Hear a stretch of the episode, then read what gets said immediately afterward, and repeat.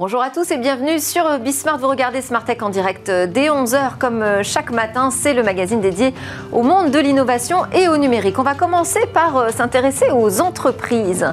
Quel est leur niveau d'investissement et aujourd'hui d'adoption des nouvelles technologies par-delà les tendances de révolution du numérique dont on parle beaucoup? Eh bien, nous allons l'apprendre grâce à la révélation des résultats d'une étude. Ce sera une révélation en avant-première que nous offre Thibaut Cuillère, mon premier invité de Natixis. Ce sera dans l'interview dans quelques instants. Bonjour.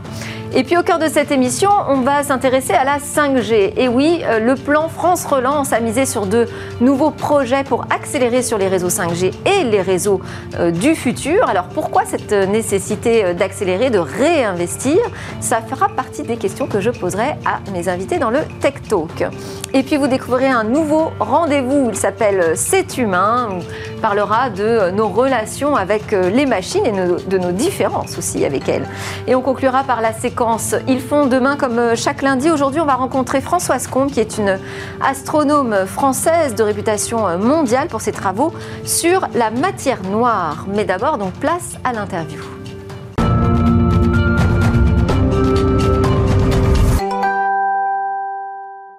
Alors, je suis avec Thibaut Cuillère, expert en analyse financière et stratégie de marché. Bonjour, merci d'être avec nous pour Bonjour. nous révéler donc en avant-première les résultats de l'étude de Natixis Corporate Investment Banking, avec une étude qui a été menée avec le, le Boston Consulting Group sur cette adoption des deep tech, de la deep tech, des nouvelles technologies qui vont vraiment bousculer l'économie demain. Quel est le niveau d'adoption de ces entreprises, leur niveau d'investissement? L'enquête a été menée auprès de deux cent quatre-vingts clients, c'est bien ça, et entreprises européennes. dix industries différentes sont représentées dans votre panel. Quels sont les principaux enseignements que vous tirez de cette étude ? Alors, la première chose qu'on peut dire, c'est que les entreprises ont considérablement augmenté leurs investissements dans la tech.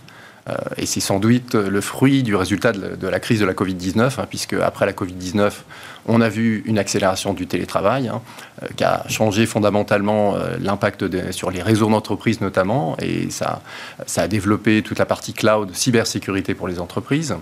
Euh, ensuite, l'explosion du commerce en ligne, qui est la suite de la covid dix-neuf, a effectivement également posé pour les groupes les questions de, des plateformes de distribution en ligne, si jamais elles n'avaient pas développé jusqu'à présent.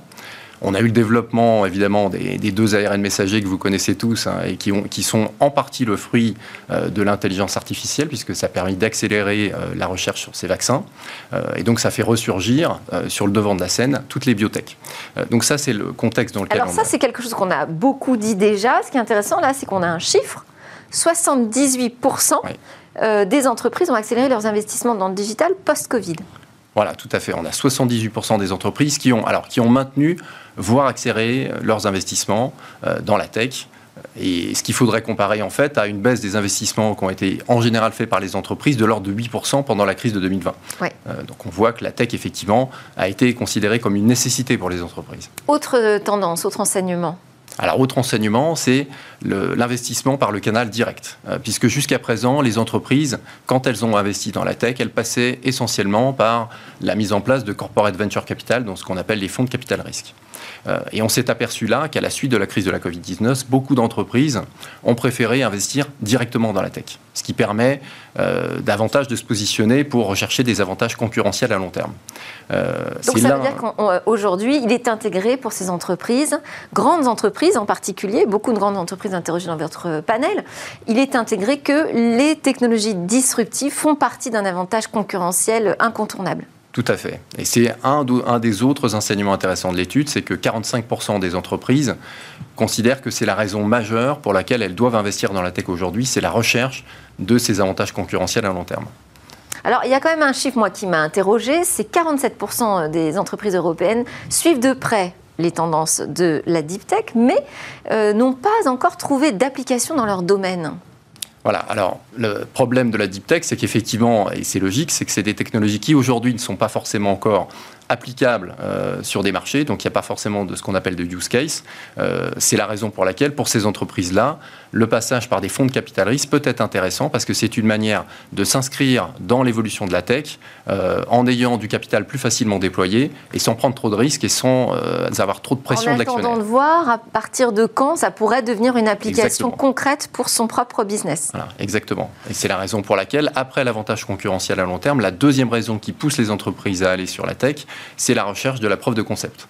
Oui. Qui est euh, la, le, la recherche en fait de, d'une application business à des nouvelles technologies. Alors il y en a une aussi qui ressort d'ailleurs d'application, c'est euh, la poursuite des objectifs climatiques. Tout à fait. Alors ça c'est très intéressant. Ça a été une surprise pour nous puisque cinquante-quatre pour cent des entreprises considèrent que la tech va les aider à répondre à des enjeux climatiques qui, évidemment, sont de plus en plus forts aujourd'hui. Et c'est particulièrement le cas dans certains secteurs comme euh, la chimie, l'énergie, euh, les transports notamment. Donc pour la chimie, évidemment, on peut penser à tout ce qui est nouveaux revêtements, des nouvelles peintures. Euh, pour l'énergie, on va penser au développement, évidemment, de la filière hydrogène, pour lesquelles il y a besoin encore d'évolutions technologiques fortes ouais. euh, pour aller soutenir ce, ce système. Tout ce qui va être euh, les cap- les, ce qu'on appelle les carbon capture également, dans lesquels il y a besoin de nouvelles technologies pour développer euh, ces traitements, enfin ces, ces, ce, ce retrait du carbone dans l'atmosphère ou dans les industries. On pense notamment à l'acier ou au ciment. Euh, bref, beaucoup d'applications qui arrivent à contre-courant des polémiques actuelles hein, sur le numérique et la tech polluent. Euh, ouais. Oui, mais c'est aussi une solution donc, pour décarboner ou rendre plus verte son, son activité industrielle aujourd'hui. En tout cas, c'est comme ça que le voient les entreprises que vous avez interrogées. Quelles sont les principales difficultés qu'elles rencontrent aujourd'hui pour mettre en place leur transformation profonde technologique ? Alors ça, également, c'est intéressant, puisqu'on pourrait s'attendre à ce que la tech, c'est quelque chose de matériel, hein, qui c'était évidemment par, par essence technologique, ouais. et donc c'était une surprise pour nous de considérer que soixante-douze pour cent des, des entreprises, en fait, considèrent que la principale difficulté à mettre en place une transformation digitale, c'est la conduite du changement. Et la deuxième principale difficulté, c'est... C'est-à-dire convaincre son équipe euh, de la nécessité de changer ? Et son management, parfois, parce que ça peut être effectivement passé par des investissements coûteux et qui ne vont pas avoir de répercussions à court terme, ce dont on parlait tout à l'heure. Oui. Euh, et ensuite, la deuxième principale difficulté, c'est attirer des talents. Ça concerne cinquante-cinq pour cent des entreprises. Ça passe bien au-delà euh, des enjeux financiers, alors qui sont certes quand même importants dans certains secteurs, notamment dans des secteurs à forte intensité capitalistique, comme les transports euh, et les infrastructures. Euh, financés par dette, la transformation digitale va être importante. Et puis il y a d'autres critères qu'on peut, euh, qu'on peut citer, notamment euh, le fait de se, de, d'être en ligne avec des contraintes réglementaires, ce qui est particulièrement important dans des secteurs comme la santé, par exemple, pour lesquels, évidemment, l'accès, à, euh, l'accès aux données peut être parfois un peu compliqué. Et donc, on voit que c'est le, le, le capital humain, finalement, aujourd'hui, qui est un des premiers freins à l'adoption Exactement. De ces technos, hein, devant, vous l'avez dit, des contraintes réglementaires ou d'investissement. Euh, on parle de quelle technologie, d'ailleurs, quand on parle de techno disruptive ou de deep tech ? Alors, c'est intéressant parce qu'effectivement, il y en a une multitude. Euh, et ce que les clients ont considéré comme celles qui vont être les plus disruptives demain, oui. ça va être tout ce qui va tourner autour de l'intelligence artificielle. soixante pour cent des répondants considèrent que ces applications vont être majeures dans la plupart des secteurs. Euh, et elle ressort d'ailleurs en première position dans pratiquement tous les secteurs interrogés, excepté euh, le secteur de la chimie, pour lesquels euh, la première chose qui va compter, c'est la recherche de nouveaux matériaux. Ensuite, vous avez euh, tout ce qui va tourner autour de la blockchain. Ça, c'est intéressant également, puisqu'on s'aperçoit que la blockchain, c'est pas simplement les, les crypto-monnaies, évidemment, mais c'est demain la tokenisation d'actifs hein, qui va révolutionner potentiellement des secteurs comme l'immobilier. Euh, c'est en train d'arriver aussi dans des secteurs comme l'art. Donnez-nous un exemple. Dans l'immobilier ? Dans l'immobilier, la tokenisation d'actifs va vous permettre, par exemple, de, euh, de, de vendre un, un hôtel sous forme tokenisée, donc en, en, en, créé, en créant des milliers de jetons qui seront plus facilement euh, d'abord créables, puis échangeables, ça sera plus liquide, échangeables sur des plateformes. On peut penser à la même chose dans des secteurs comme euh, l'énergie, pour lesquels vous aurez la possibilité sans doute demain euh, de tokeniser par exemple des crédits carbone ou euh, des, des crédits de compensation carbone et qui seront plus facilement échangeables sur des plateformes. Intéressant. Alors vous, vous avez mené cette étude dans quel objectif concrètement ? Alors cette étude en fait elle s'inscrit... Qu'est-ce que vous espériez en, en, en tirer ? Alors, ce qu'on espérait en tirer, effectivement, c'est le fait que, euh, que, les, que pour les entreprises, qu'elles soient financières ou non financières, la tech constitue un enjeu majeur. ce qui effectivement est le résultat de cette étude, oui. euh, et ça tombe bien puisque euh, la tech, on a considéré euh, chez Natixis euh, que ça constituait une priorité. On s'est aperçu que nos clients sont de plus en plus sensibles à ces problématiques de tech, de transformation digitale, et c'est la raison pour laquelle on souhaite les accompagner euh, au travers de, de différents dispositifs financiers, et que la tech d'ailleurs s'inscrit comme l'une des priorités de, de notre plan stratégique B P C E deux mille vingt-quatre. Donc vous les accompagnez dans leur dynamique d'investissement pour les prochaines années. Merci beaucoup Thibaut Cuillère, responsable de la recherche actif, réel et tech et data chez Natixis Corporate et Investment Banking. Merci beaucoup d'avoir révélé donc, les enseignements principaux de cette grande étude sur le niveau d'adoption des entreprises des technologies. C'est l'heure de notre talk, on va parler encore tech évidemment, on est dans SmartTech, on va parler du plan France Relance qui va nous permettre d'accélérer sur les réseaux du futur et notamment de la cinq G.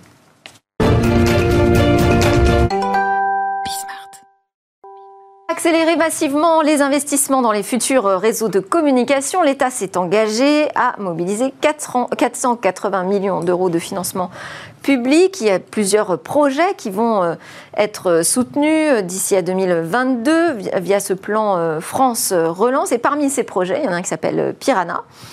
Donc, il fait partie des trois nouveaux lauréats, pour être précise, qui s'inscrivent dans cette stratégie nationale cinq G et sur les futures technologies de réseau de télécommunications. Et en plateau, nous avons l'un des partenaires de ce projet, Julien Daon, P D G de Six Winds. Bonjour. Bonjour. Six Winds, c'est un éditeur de logiciels pour euh, les réseaux euh, que vous, vous appelez haute performance, un acteur mondial des solutions de routeurs virtuels. Et vous serez accompagné euh, dans ce talk par un analyste des télécoms, Jean-Luc Lémens, qui est directeur Market Intelligence et expert télécom à l'I D A T DigiWorld. L'I D A T DigiWorld, c'est un think tank euh, pionnier de l'économie numérique, je le rappelle. Alors, on, on va démarrer euh, peut-être ensemble, tiens d'ailleurs, euh, Jean-Luc Lémens, sur... Euh, Cette question, déjà, pourquoi est-il nécessaire encore aujourd'hui d'investir, de pousser des nouvelles initiatives et des projets pour accélérer sur la cinq G ?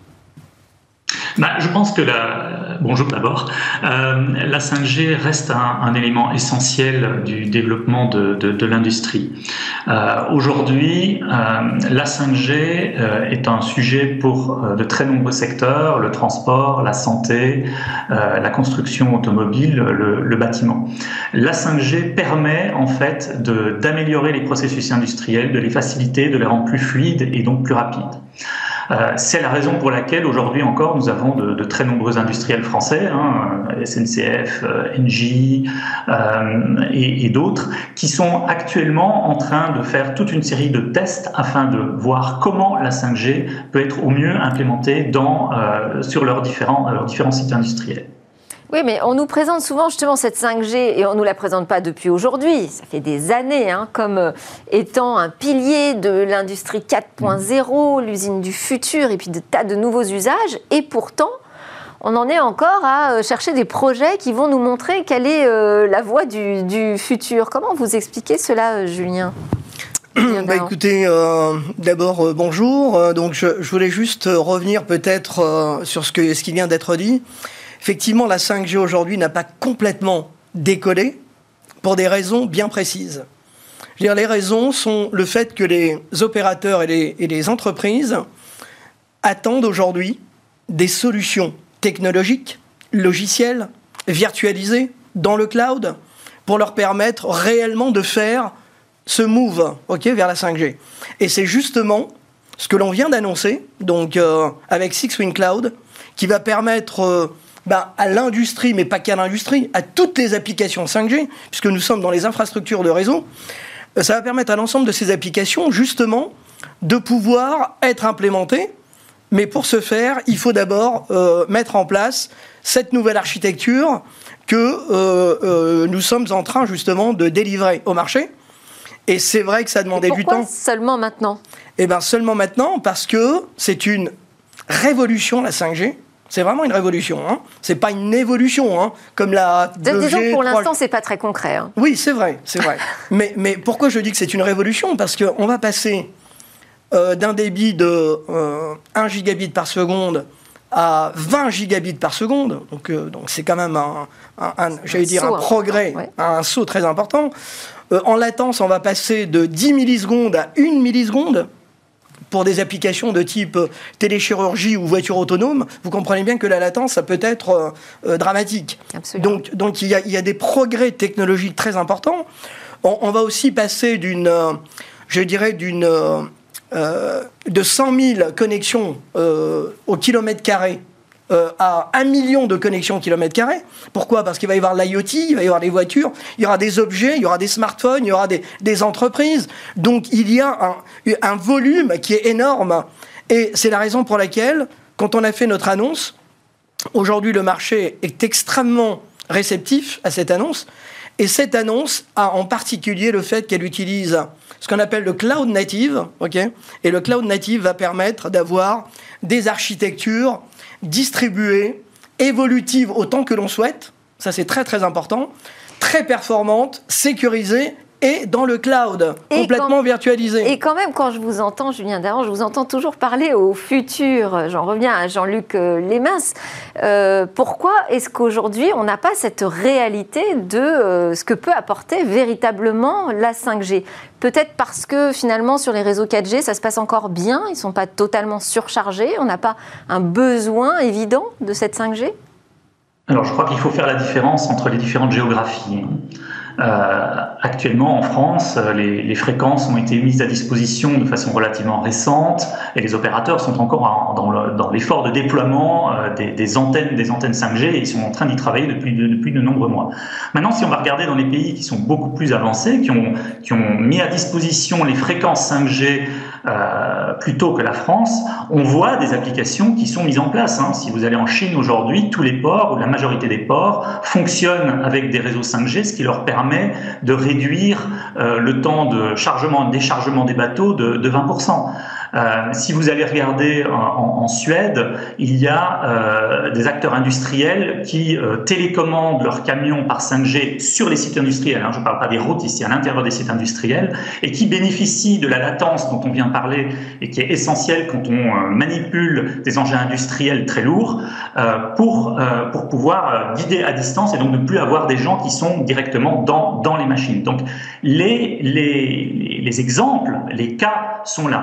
Maintenant, pour ce qui est de la France, eh bien, euh, oui, on est encore sur le déploiement, oui, on est encore sur toute une série de, de tests qui ont, qui ont lieu, comme je le disais tout à l'heure. Dans le domaine de la santé, par exemple, le C H U de Rennes, le C H U de Toulouse sont en train de travailler sur des applications qui bénéficient euh, de réseaux cinq G locaux et on voit clairement ces, ces usages qui sont en train de, de, d'émerger. Maintenant, il s'agit euh, d'usages qui sont euh, B deux B, donc dans l'entreprise, et effectivement, euh, pour euh, le client euh, comme vous et moi, euh, nous ne le sentons pas encore, effectivement, parce qu'aujourd'hui, pour le client euh, lambda, la cinq G, ça sert essentiellement à fluidifier euh, les endroits où les réseaux sont très surchargés, hein, vous le mentionniez tout à l'heure, et les usages, on va dire consommateurs final, n'arriveront sans doute qu'un peu plus tard. Donc aujourd'hui, on est sur de l'usage industriel qui émerge dans plusieurs pays, les États qui ont euh, lancé la cinq G ou plus tôt. En France, on voit clairement que c'est en train d'émerger. On est en train de sortir de la zone de P O C pour aller vers l'industrialisation. Alors oui, c'est vrai que même sur, vous disiez, les réseaux surchargés, les réseaux quatre G surchargés, ça reste très local à certains moments de la journée. Pour l'instant, on n'est pas arrivé quand même au bout de l'exploitation de la quatre G. En tout cas, pour le grand public, c'est vrai que cette nécessité ne se fait pas toujours sentir. Si je reviens au sujet industriel, là où on a donc les, les, les plus grandes promesses, ça reste encore donc des promesses. Est-ce qu'on a besoin de nouvelles technologies pour rendre cette vraie cinq G réelle ? Écoutez, je crois que je vais passer, on a parlé de l'industrie, je vais passer plutôt aux applications que nous, on a mis déjà en place, qui sont les Smart Cities, okay, euh, qui tournent déjà aujourd'hui en Allemagne et euh, qui vont nous permettre justement, euh, donc, dans le domaine qu'on appelle l'IoT en fait, hein, donc euh, euh, gérer des, des, des millions d'objets. Connectés, ouais. et, et, et là, on est déjà très avancé là-dessus. Alors, il y a, y a d'autres euh, euh, cas d'usage euh, qui vont arriver. Euh, d'où notre... Euh... Est-ce que ça nécessite, je reviens à ma question, est-ce que ça nécessite l'emploi de nouvelles technologies ? Est-ce qu'il faut déployer des nouvelles solutions pour que ça fonctionne ? Ou est-ce qu'on a déjà tout sous la main ? Alors, euh, La réponse, elle est très clairement oui, et je vais vous expliquer pourquoi.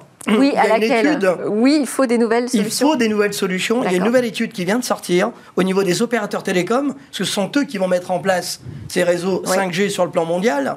Cette étude a été faite sur cent opérateurs télécoms dans le monde. Donc c'est assez représentatif, je dirais. Hein. Et euh, euh, le résultat des courses, c'est que quatre-vingt-treize pour cent des opérateurs télécoms dans le monde veulent faire un move vers la cinq G pour plusieurs raisons. La première des raisons, c'est une raison économique. Parce que la cinq G, les nouveaux réseaux sont virtualisés. Okay, ils ne sont plus loqués avec un, un vendeur, comme euh, Cisco ou Juniper, et cetera. Euh, ils peuvent s'ouvrir. Ce sont des, des, des nouvelles solutions complètement ouvertes, standardisées. Okay. La deuxième raison, ils veulent avoir des réseaux évolutifs. Les réseaux qu'ils ont aujourd'hui ne sont pas évolutifs. Parce que les architectures sont monolithiques, d'accord ? Donc ils ont besoin de réseaux beaucoup plus distribués, beaucoup plus évolutifs, comme on dit scalable, hein, mmh. parce qu'il va y avoir des, des, des, des millions et des millions de connexions. Et aujourd'hui, avec la technologie existante, ils ne savent pas délivrer ce service. La troisième des raisons, c'est qu'ils veulent euh, clairement euh, s'ouvrir au niveau de toutes les applications de la cinq G, ce qu'ils ne savent pas faire aujourd'hui avec la quatre G. Parce qu'il ne faut pas confondre... On a parlé des fréquences pour la cinq G, c'est très bien. Mais ça, c'est que la partie radio. Okay, on va parler de notre projet Piranha, hein, le nouveau projet de, dans le cadre du plan de relance.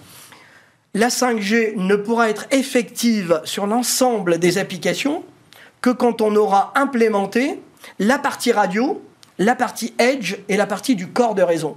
Or, nous, nous sommes dans la partie edge, dans la partie du cœur de réseau, et dans le cadre du, parti, dans, dans le cadre du plan de relance, nous allons avoir la partie radio aussi, avec nos amis de Kalray. Okay, donc c'est un consortium qui va apporter une solution souveraine. On entend parler beaucoup de ça solutions. Ça veut dire que vous souveraines. Allez avoir des fréquences euh, Non, ça veut dire qu'on va, pour les opérateurs qui ont les fréquences, on va leur apporter la solution clé en main, de bout en bout, solution cinq G, prenant en compte, euh, c'est-à-dire à la sortie de l'antenne, si vous voulez, Hein, euh, cinq G, on aura des, des solutions qu'on appelle RAN, hein, Open RAN, hein, euh, donc virtualisées sur le Radio Access Network. On aura des solutions virtualisées sur la partie core, qui est la partie I P, qui est très importante pour les applications dont on a parlé, qui ont besoin de performance et de, de latence très faible. Et, et si vous voulez, avec l'ensemble de cette solution, on va réellement apporter une solution très novatrice, beaucoup plus en avance que les solutions, euh, euh, j'allais dire américaines ou chinoises, qui sont basées sur du hardware. Aujourd'hui, avec notre Six Winds Cloud, nous sommes en avance sur le marché et nous avons la solution la plus compétitive. Et j'allais dire tant mieux, parce qu'elle est française, développée en eh France. Bah c'est pas mal, ça fera de la cinq G souveraine peut-être. Ex- mais ça, c'est exactement l'objectif, Alors, c'est de faire de la cinq G souveraine. Justement, je reviens sur cette question des, des, des fréquences, euh, Jean-Luc Lémens. Euh, aujourd'hui en France, on en est où ? Parce qu'on a l'impression que les choses ont été validées, mais non, hein, c'est pas terminé sur la, sur la cinq G. Alors, ce n'est pas terminé. Actuellement, euh, il y a essentiellement deux bandes de fréquences qui sont utilisées et qui ont été euh, fournies aux opérateurs. C'est dans la bande sept cents et dans la bande trois virgule cinq gigahertz. Maintenant, il y a encore une grande bande de fréquences qui doit être allouée, hein, qui se trouve euh, autour de vingt-six gigahertz. Ce sont des fréquences très intéressantes, notamment euh, dans le cadre de l'industrie, parce que ce sont des, des fréquences qui ont des, des débits très très importants. Hein. On parlait tout à l'heure de, de débits montant à plusieurs dizaines de gigabits par seconde. Ce sont ces fréquences qui en sont, qui en sont capables. Elles ne sont pas encore allouées en France, pas plus d'ailleurs que dans la plupart des pays européens. Hein. Il y a pas mal de retard sur l'attribution de ces fréquences. Et alors, c'est en prévu France, pour quand? On en est où exactement? C'est quoi le calendrier? Alors justement, j'y viens, j'y viens. Pour ce qui est du, du vingt-six gigahertz, euh, ben, euh, nous en discutions avec la, la présidente de, de l'ARCEP, Madame, Madame de la Rodière, euh, pas plus tard que la semaine dernière. Et ces bandes de fréquences, euh, elles ne seront pas allouées avant les élections présidentielles. On verra donc euh, après. Euh, et ces bandes de fréquences, la grande question qui est, qui est toujours posée, c'est de savoir si elles seront allouées uniquement à des opérateurs de télécom ou si, comme dans d'autres pays, en Allemagne par exemple, ces bandes de fréquences pourraient être allouées à des opérateurs industriels.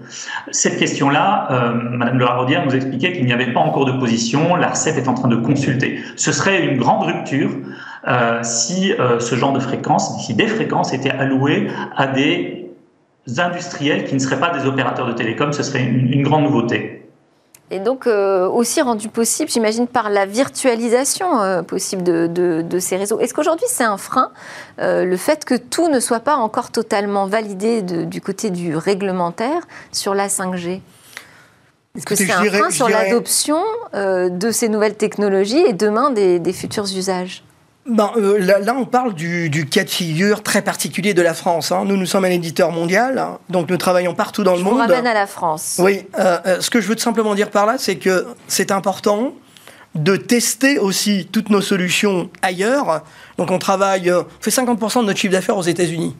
Oui, mais donc, là, moi, ce qui m'intéresse, c'est quand même que euh, vous faites partie d'un projet qui est en partie financé par le plan France Relance, oui. Donc c'est une préoccupation nationale. Absolument. Et, et, et donc, euh, pour répondre à votre question, ça ne nous bloque pas du tout, okay. Puisque c'est, c'est, ces nouveaux réseaux, cette nouvelle architecture, cette nouvelle virtualisation ne va pas servir exclusivement qu'à la cinq G.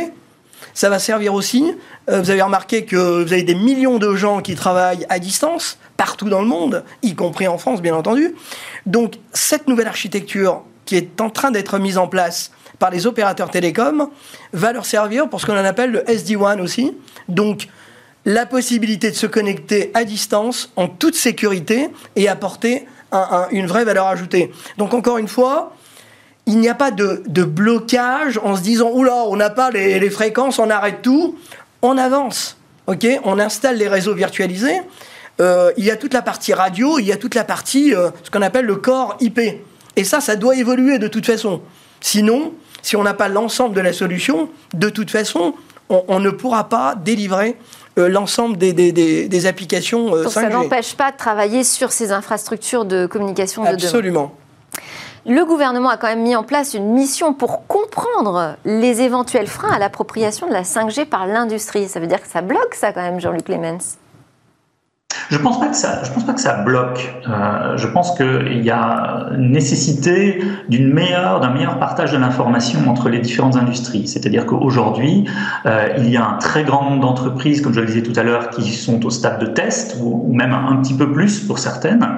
Et il y a un besoin, en fait, de, de partage d'expérience pour comprendre où et comment la cinq G, mais pas seulement la cinq G au niveau réseau, hein, c'est bien ce qu'on disait tout à l'heure, euh, l'ensemble des blocs qui constituent euh, le Ces nouveaux réseaux de, ces réseaux de nouvelle génération peuvent apporter de la valeur ajoutée.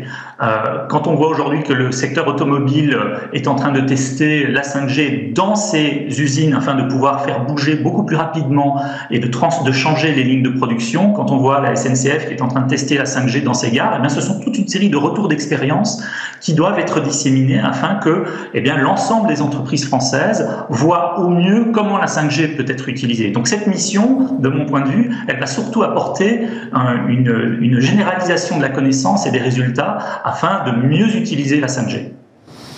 Et vous disiez que finalement vous étiez peu d'acteurs euh, aujourd'hui à mettre en œuvre ces, ces nouveaux réseaux de, de, de demain. Virtualisés dans le cloud, oui. Oui, ouais. euh, quelle est la difficulté ? La difficulté, c'est que les, ce que l'on appelle les incumbents, c'est-à-dire les, euh, les fournisseurs, les, les Cisco, les, les Juniper, les, les Nokia, et cetera, sont des gens qui ont, jusqu'à aujourd'hui, délivré des solutions matérielles, qui ne sont pas évolutives. Vous les passez euh, à, à quelque chose de plus puissant, vous êtes obligé de changer de boîte-boîte, c'est le cas de le dire. Euh, nous, nous avons une solution logicielle, qui est complètement virtualisée dans le cloud, donc l'approche est complètement différente, elle est ouverte, elle est évolutive. Et alors, ils n'ont pas fait leur propre révolution numérique ? Ils n'ont pas encore fait leur propre évolution, et pour nous c'est une énorme opportunité. Ils ne l'ont pas faite parce que ça ne les arrange pas trop non plus. Aujourd'hui, ils ont une position dominante, euh, donc ils essayent de garder leur business autant qu'ils peuvent, et nous sommes un petit peu là pour les bousculer. Quand vous voyez que quatre-vingt-treize pour cent... Et ce sont des nouveaux métiers aujourd'hui, euh, ce sont des nouveaux métiers qui euh, seront entre les mains de nouveaux types de prestataires, comme euh, vous l'êtes, ou euh, que vont s'approprier les opérateurs, ou demain les équipementiers. C'est un métier spécifique ? Non, ce n'est pas un métier spécifique, c'est, ce sont les nouveaux équipementiers des nouvelles infrastructures réseau, dont on fait partie. Alors nous, nous, nous avons, depuis le début, considéré qu'en tant qu'éditeur de logiciels, on pouvait apporter une très grande souplesse, une très grande ouverture. Et c'est ce qui nous permet aujourd'hui de pouvoir faire euh, ce move beaucoup plus rapidement, puisque nous sommes dans la virtualisation depuis sept ans. Or, l'ensemble des constructeurs dont j'ai parlé commencent à peine à se dire « ça serait pas mal d'y aller ». Quoi. Donc, on a, on, a une, on a une avance qu'on veut utiliser le plus intelligemment possible et, et qu'on essaie d'utiliser euh, mondialement. Euh, pour revenir à, à, à ce qu'on disait concernant les, les cas d'usage, justement, dans le projet Piranha que l'on a gagné, en, en, je veux dire, on, a, on a eu le plaisir d'être sélectionné, euh, avec, donc, comme je disais, Kalray, mmh. Atos, Renault et Orange. Alors pourquoi Atos, Renault et Orange? Ben parce que justement les cas d'usage qui vont être utilisés, ça concerne pour Atos tout ce qui est Smart City, donc les villes intelligentes, et pour euh, Renault bien entendu tout ce qui est nouvelles usines et voitures connectées et autonomes. Donc on voit bien que dans le cadre du projet, on nous a demandé, c'est très bien d'avoir de la technologie, d'avoir des solutions, mais on veut des cas d'usage. On veut des exemples. Voilà. Et, et quand est-ce qu'on peut espérer les premiers retours d'expérience? Eh bien, écoutez, euh, je dirais euh, dans une petite année, très dans bien. Le cadre de ce consortium. Okay. Bon, euh, Jean-Luc Lémens, je n'ai pas le temps de vous redonner euh, la parole, mais on pourra rediscuter aussi de cette opportunité que représentent euh, les réseaux du futur en termes de relance économique. Merci beaucoup à tous les deux. Donc Jean-Luc Lémens, directeur euh, Market Intelligence et expert télécom à l'I D A T DigiWorld, et Julien Daon, P D G de Six Winds. Félicitations pour le projet Piranha. Merci beaucoup. Juste après la pause, on retrouve SmartTech pour une nouvelle chronique qui s'appelle « C'est humain » et non, nous ne sommes pas des robots.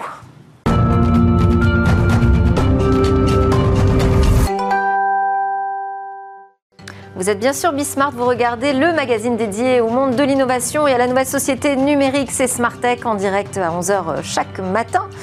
Dans cette deuxième partie de l'émission, on partira en reportage à l'Observatoire de Paris. On écoutera Françoise Combes, astronome, médaillée d'or deux mille vingt C N R S pour ses travaux sur la matière noire. Mais d'abord, je vous propose donc de découvrir un nouveau rendez-vous dans SmartTech qui s'appelle « C'est humain » avec David Lacomblette, président du think tank La Villa, La Villa Numéris. Pardon. Bonjour David. Bonjour. Merci beaucoup donc, pour ce Merci premier numéro.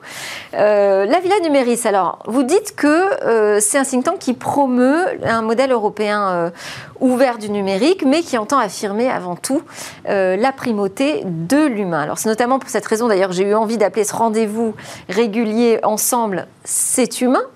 Mais euh, est-ce que finalement, entre l'homme et la machine, il n'y aurait pas une fusion qui serait en train de se créer? Par exemple, si je prends euh, sur Internet, est-ce qu'on n'est pas tous devenus des robots? Eh bien non, je l'affirme haut et fort, je ne suis pas un robot. D'ailleurs, je réponds régulièrement à cette question assez bizarroïde sur des sites web. Je ne suis pas un robot, euh, même si j'ai commencé par finir de douter, au sens où on me posait tellement souvent la question que ça me paraissait assez surprenant. Euh, Pourquoi cette question, d'ailleurs, de la part de, de machines qui pourraient peut-être se réjouir euh, d'accueillir euh, des, des congénères, et pourtant il n'y a pas de case euh, disant « je ne suis pas un, un humain ». Parce qu'en réalité, il s'agit, et vous le savez bien, de barrières euh, techniques pour s'assurer que ceux qui les passent sont bien des, des humains et pas des machines, parce que euh, Internet s'est tellement développé, il y a des enjeux commerciaux tellement fort euh, que des programmes euh, informatiques ou humains se sont créés pour euh, doper euh, en quelque sorte les audiences. Et donc effectivement, cette barrière permet de s'assurer pour les sites qui l'emploient euh, de n'avoir que des êtres humains derrière leurs écrans. Ah oui, parce que les audiences sur Internet peuvent être manipulées. Bah, non seulement elles le peuvent, mais elles le, elles le sont. Euh, et qui dit audience manipulée, dit également euh, opinion euh, manipulée. En tout cas, c'est un risque majeur. Et on le voit bien euh, en ces temps euh, de crise successives euh, sous, sous nos latitudes.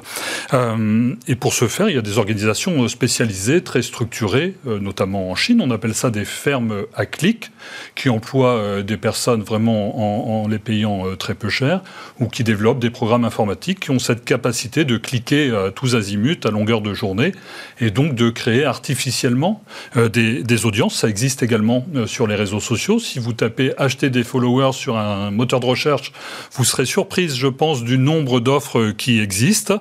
Et effectivement, ça peut permettre à certaines personnalités ou des entreprises en mal d'audience, de doper euh, rapidement euh, des audiences. Et ça peut être pratique au moment d'un lancement commercial ou d'une campagne euh, électorale pour montrer qu'il y aurait un véritable engouement et donc un peu piéger euh, les, les personnes euh, réelles, euh, physiques euh, qui, qui existent.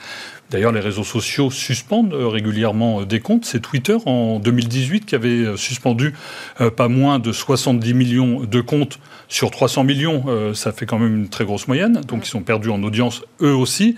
Mais la bourse l'a immédiatement salué parce que, effectivement, ça revenait à vendre aussi des publicités à des personnes dont on sait qu'elles existent. Et donc, au jeu de l'offre et de la demande, de réenchérir le, le prix de, de, de la publicité. Et d'ailleurs, Barack Obama et Donald Trump à l'époque ont été ceux qui ont perdu le, le plus d'audience.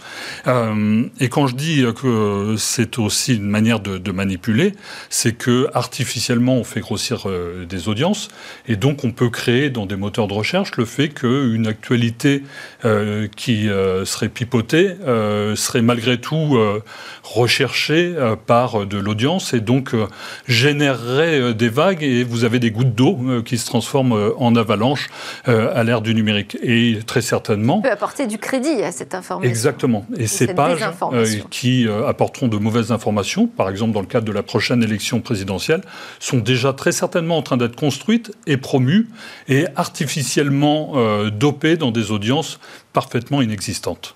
Alors, comment fait-on la différence entre l'humain et la machine ? Alors, il y a la ruse, hein, euh, mmh. et cette ruse, ce sont des, des barrières. C'est le respect de la loi. Avant tout, elle existe, et d'ailleurs qui fait qu'elle s'est un peu renforcée au printemps dernier. Avant, on avait d'autres choix que d'accepter les cookies. Désormais, on peut soit les accepter ou les refuser. En tout cas, tous les sites qui ont pignon sur rue le font et sont très respectueux. D'ailleurs, l'assortissent également d'une charte de valeurs, de pratiques à respecter. Et c'est vrai que les cookies, vous le savez, ce sont ces petits programmes informatiques qui agissent comme des témoins de votre visite et qui finalement euh, font que vous ne devez pas vous authentifier de nouveau quand vous y arrivez euh, la fois suivante. Pour euh, bien valider que c'est là aussi un être humain, il y a ce qu'on appelle, euh, ça énerve un peu d'ailleurs, vous le savez, euh, les, les captchas par exemple, oui. qui sont ces... Les, il faut mettre des... Des codes qu'on des doit codes. réécrire, reproduire, a, trouver des... Codes, souvent c'est flou, on, on, vraiment c'est, c'est humain de vouloir jeter son ordinateur euh, par, par la fenêtre et euh, ce choix doit être... Ce consentement, pour reprendre le, le terme, doit être effectivement éclairé, euh, souvent par des conditions générales d'utilisation, des C G U en, en bon français. Elle devrait être aussi, et je parle au conditionnel, réversible, parce que la réalité, c'est mmh. que beaucoup de sites ne proposent pas euh, un jour d'accepter et le lendemain de ne pas l'accepter euh, après tout. Et c'est ce qu'on appelle la réversibilité. Et quand je parle de, de choix éclairé, effectivement, vous avez des conditions générales euh, sur certains sites, hein, regardez celles de, de Facebook ou Twitter, euh, qui sont tellement longues qu'il faudrait plusieurs jours euh, pour, euh, pour les lire. Et c'est là où il y a une initiative intéressante de l'ambassadeur de France pour les affaires numériques, qui a créé un site en open, spo- en open source, ça veut dire que tout le monde euh, peut y contribuer, pour traquer justement les évolutions des conditions générales euh, d'utilisation. Intéressant. Mais en attendant, quand même, tout le monde clique sur ces bannières de cookies euh, en disant OK assez rapidement. Enfin, j'ai l'impression. Bah oui, hein. C'est tellement euh, rébarbatif qu'on, qu'on zappe, mais venez pas vous, vous plaindre euh, après. Euh, d'être, euh, d'avoir le sentiment d'être suivi comme le petit poucet qui a semé plein de petits cailloux blancs tout au long euh, de son chemin. Des cailloux blancs qui sont d'autant plus intéressants qu'ils permettent euh, non seulement de mieux vous connaître, de mieux connaître vos choix, mais de les anticiper, voire de, de les prédire. Et donc, quand on parle de publicité, d'être dans des, des publicités dites en affinité. On pense que vous allez changer de voiture, mais on vous propose euh, massivement euh, des, des voitures et on sait que vous allez peut-être aller euh, les voir euh, à un moment. Et ce sont des mines d'or, effectivement, pour euh, les sites web et les, et les commerçants. C'est un instrument de vente euh, redoutable. C'est Jeff Bezos, euh, le fondateur d'Amazon, euh, qui euh, se plaît à dire euh, souvent qu'il sait avant vous ce que vous allez acheter euh, sur ces sites. Ce qui est sûr, c'est qu'on n'y échappe pas, en fait. On n'y échappe pas, et, mais c'est impossible de faire sans. Euh, au sens où, euh, sans ces cookies, vous arriveriez dans une ville sans G P S, euh, en, en quelque sorte. Et effectivement, il n'y a pas beaucoup d'autres choix que de se résoudre à cocher les bonnes cases ou à s'identifier ou pour s'authentifier. Malheureusement, les sites médias en particulier, il y a guère plus de quinze pour cent des personnes qui vont, qui, euh, qui s'authentifient sur, sur ces sites. Et donc, effectivement, euh, les données ont une valeur. mais c'est compliqué de faire sans, sauf à revoir le modèle de l'Internet, hein, qui vit avec deux poumons, un poumon commerçant et un poumon euh, publicitaire. Euh, le risque est d'entretenir longtemps l'illusion de la gratuité. Je ne suis pas sûr que vous seriez prêts à acheter tout ce que vous consommez. Combien de débats nous avons à, à, enfin, dans SmartTech et encore à avoir euh, demain. Euh, ce sera peut-être le sujet d'une prochaine chronique avec vous. Merci beaucoup, David Lacomblette, président du think tank La Villa Numéris. À suivre, on va résoudre les mystères du cosmos.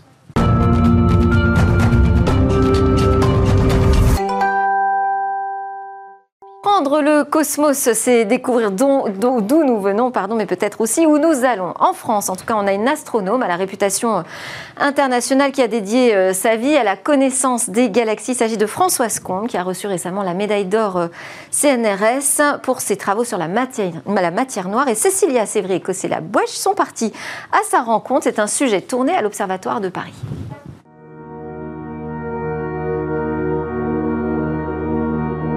Le contenu de l'univers est encore assez mystérieux.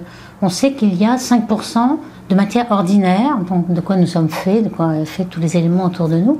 Par contre, il y a vingt-cinq pour cent de matière exotique, qu'on appelle matière noire, qui ne rayonne pas et qui est faite d'une un, particule que l'on ne connaît pas. C'est très important de répondre à cette question parce que euh, pour savoir comment s'est formé l'univers, comment les galaxies sont formées, on a besoin de matière noire. S'il n'y avait pas de matière noire, on n'aurait pas formé des galaxies et nous ne serions pas là pour en discuter. Donc il faut absolument savoir d'où nous venons, quelles sont nos origines, donc comment s'est formé l'univers. Il nous faut absolument la matière noire. Ça peut aussi nous donner d'autres idées sur si on découvre une autre matière. On pourrait avoir beaucoup d'autres applications dont on ne suspecte rien aujourd'hui. Donc ça, c'est très important de savoir de quoi est fait l'univers. quatre-vingt-quinze pour cent nous est inconnu et on essaie de le trouver.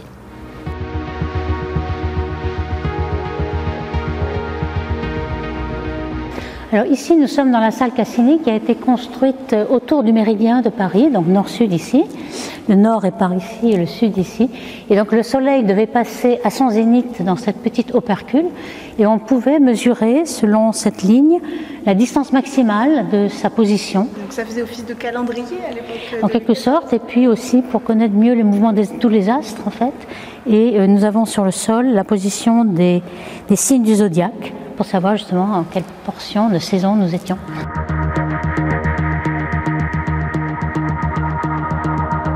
Aujourd'hui, euh, tout le monde est connecté et on peut observer de son bureau en faisant une observation à distance, en faisant bouger le télescope à distance, ou alors des personnes observent là-bas et ensuite nous envoient les résultats. Donc on n'a plus besoin de bouger de son bureau.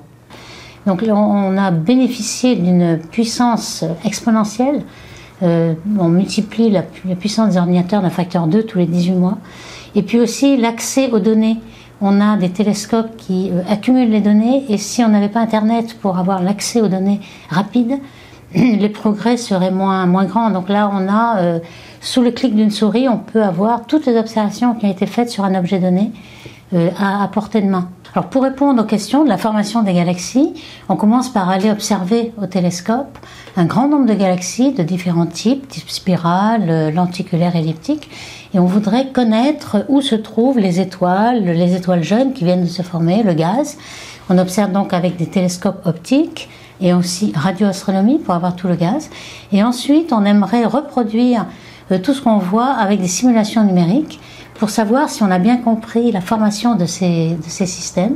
Et en effet, on arrive, avec des approximations successives, à améliorer le modèle pour qu'il représente exactement la réalité. Et à ce moment-là, on pense qu'on a compris la formation des galaxies. Merci à tous de nous avoir suivis. Je vous dis à demain pour de nouvelles discussions sur la tech.